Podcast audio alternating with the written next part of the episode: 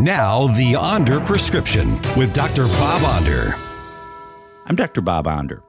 The United Auto Workers strike continues, and it's struck pretty close to home since one of the plants on strike is the GM plant in my county. As is always the case, the workers are striking for better wages and benefits. But another big point of contention is the so called electric vehicle transition. EVs require fewer parts, and they tend to be built in southern states that have right to work. Unions understandably want a piece of the action. But how about this? Why don't unions work with the rest of us to end the ridiculous Democrat push for so called green energy and the Green New Deal? If you want a Tesla or a Volt or solar panels on your roof, go ahead and buy those things.